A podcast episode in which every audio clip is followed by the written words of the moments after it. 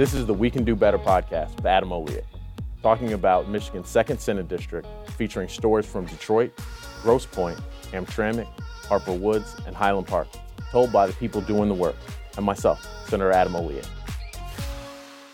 I've got my friend Bill Welsh. Bill, do you want to introduce yourself? Uh, my name is Bill Welsh. I'm uh, the branch manager for Hepico in uh, in Detroit. Cool. And so uh, I'm really excited about you coming on. You know, we're in uh, very interesting times, and uh, I think people would not have expected the need for um, cleanliness and, and some of those kind of things. As, as we talk about hazardous materials, I think for the most part, people have always thought about like nuclear radiation or chemicals or things like that, but hadn't necessarily thought about the biological uh, stuff that is now so prevalent as we talk about getting back to work and, and all those kind of things. Can you just kind of give us an, an update or, or an, kind of an explanation of what a hazard and, you know, what that cleanup stuff looks like?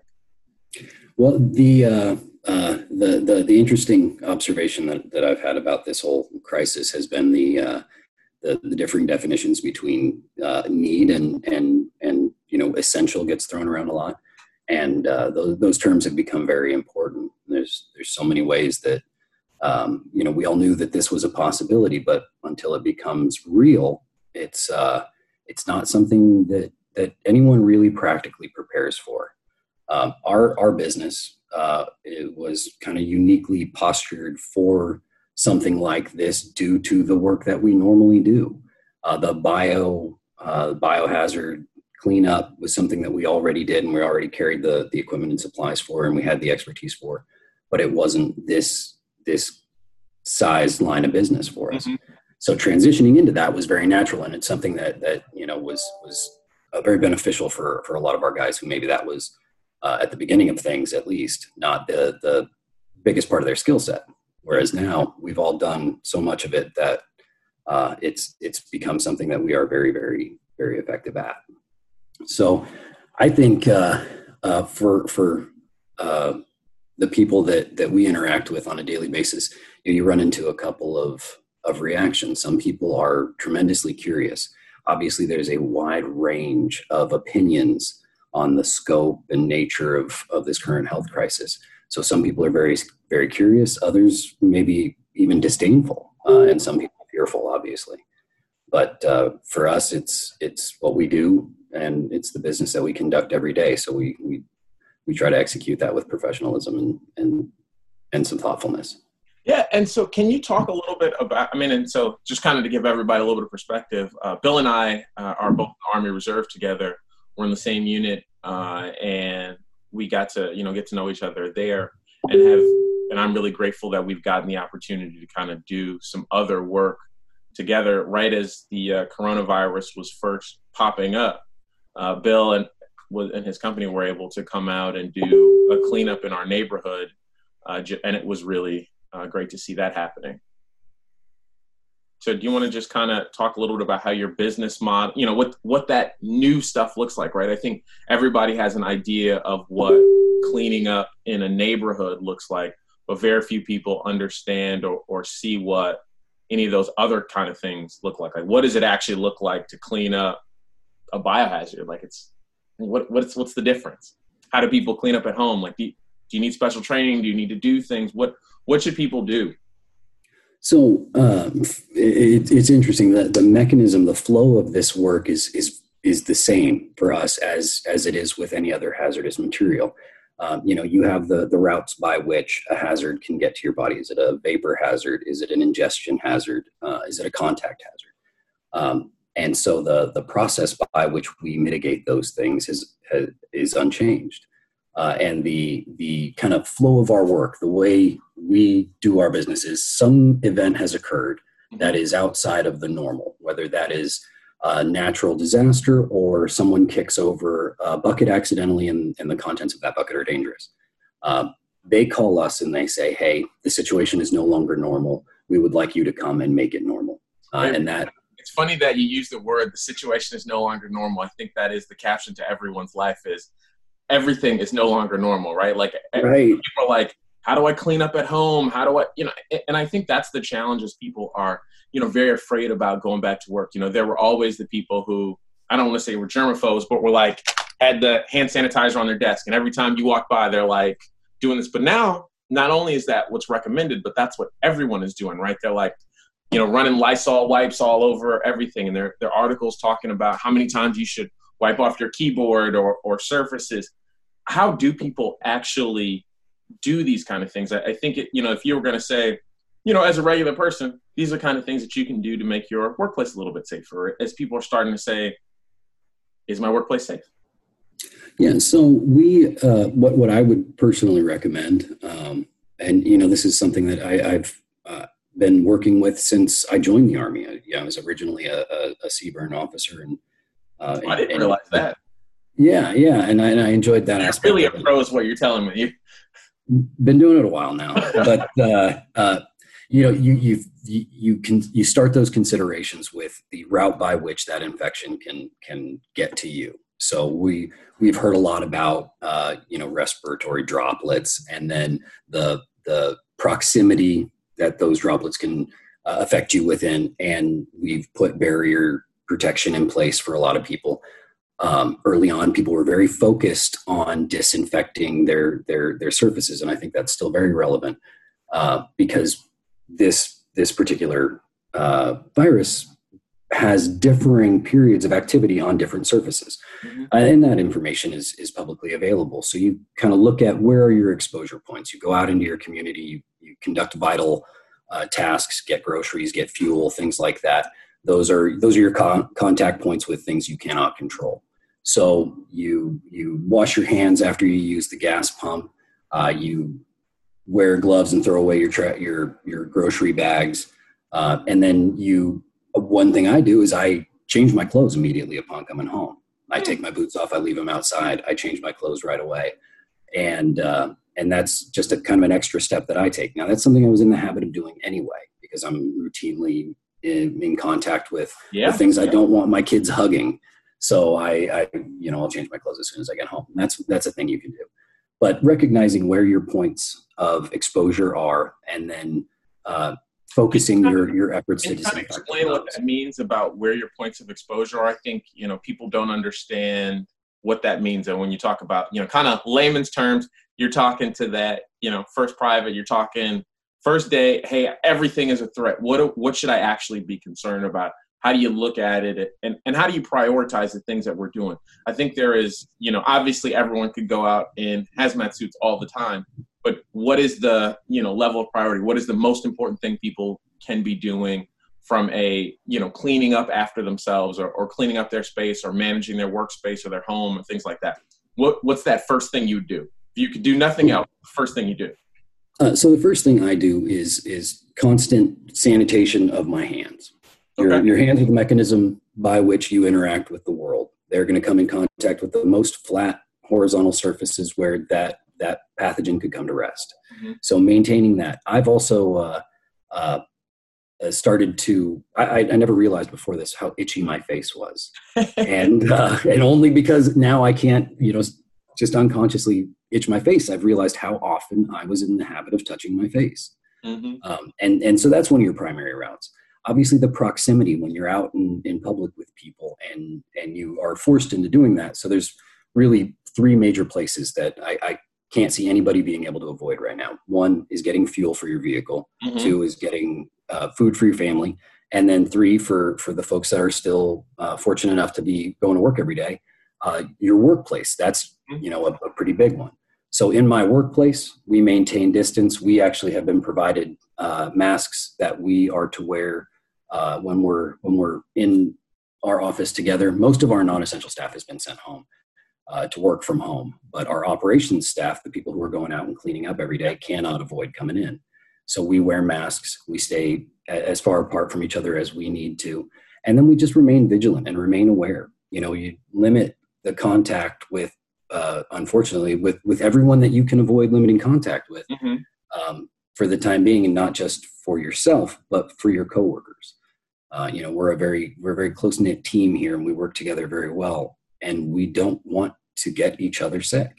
You know, the, yeah. the the range of of age and health uh, in our office is the same as the general population. Mm-hmm. We've got some people who who would do uh, would probably do better than others if they mm-hmm. if they came into contact with. So we, we protect each other, and I think that's something that everybody can do. Yeah. Well, I really appreciate, you know, that as a, as an idea and and things that people can be doing. Can you talk a little bit about what the what it's like going to businesses, you know, that are open, who are saying, hey, we need to be clean, we need to be doing those kind of things. What is a, what's a typical rotation? Are, are businesses saying we want to be cleaned once a week? You know, is it just after an exposure? Like what, what kind of, how, what's that cadence look like these days?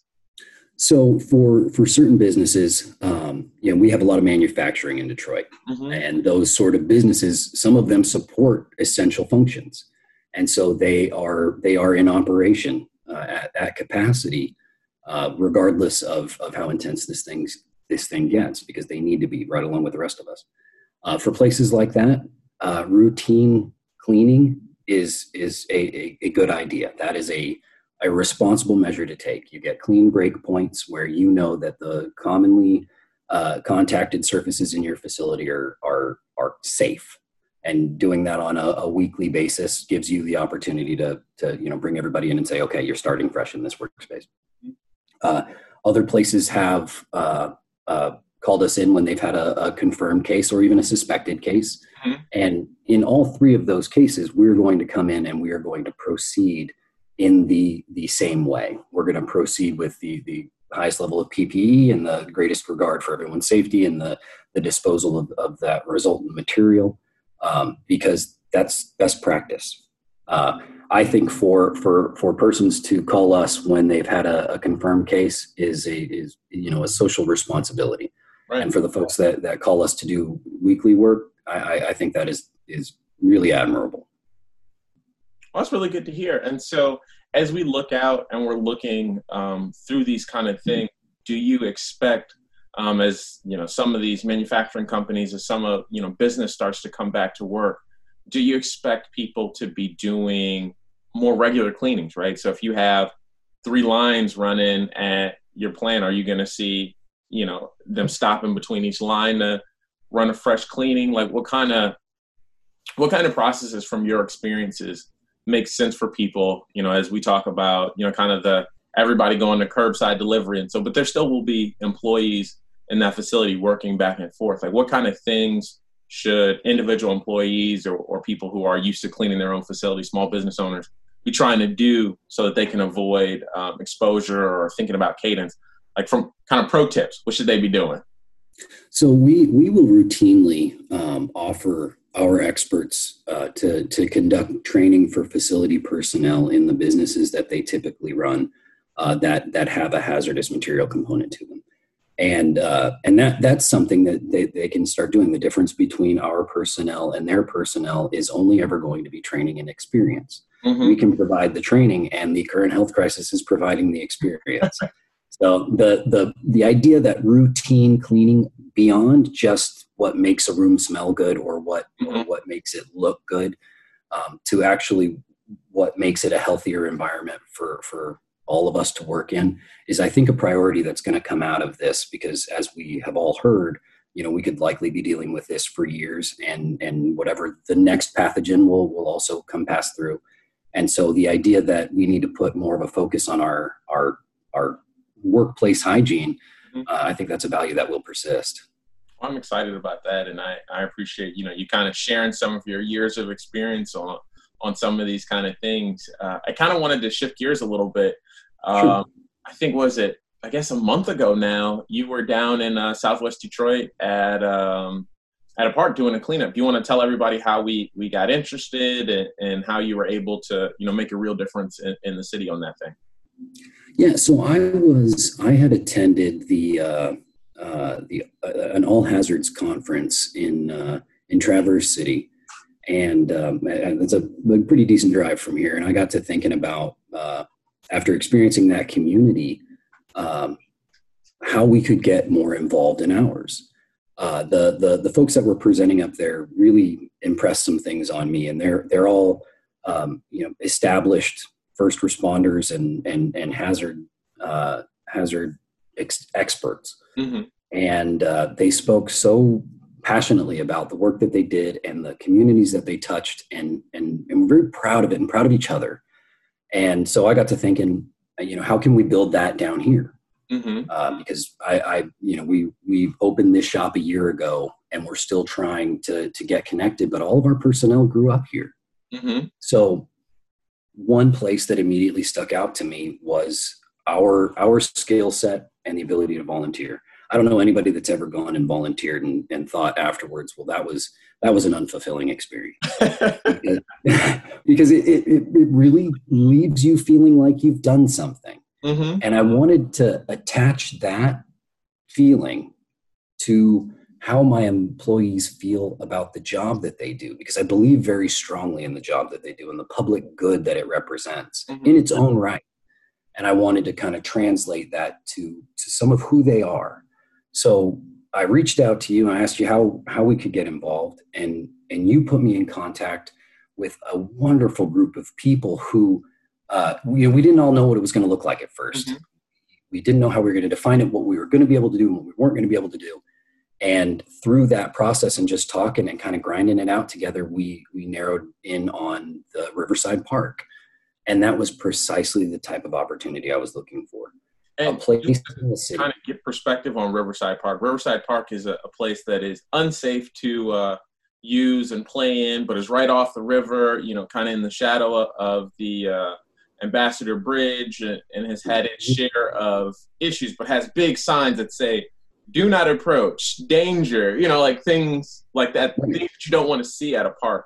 And uh, they have big plans for, you know, reopening and some reimagining and all kinds of things, but uh, they, you know, it has hazardous waste and, you know, had to be cleaned up. And that's what you guys special in, and we're just able to come out and do. Yeah. So for our guys, um, The, the the park is, is heavily impacted and has been closed since two thousand twelve, but it's a very meaningful park to the city. It's a very meaningful park to the people who, who helped me put this together.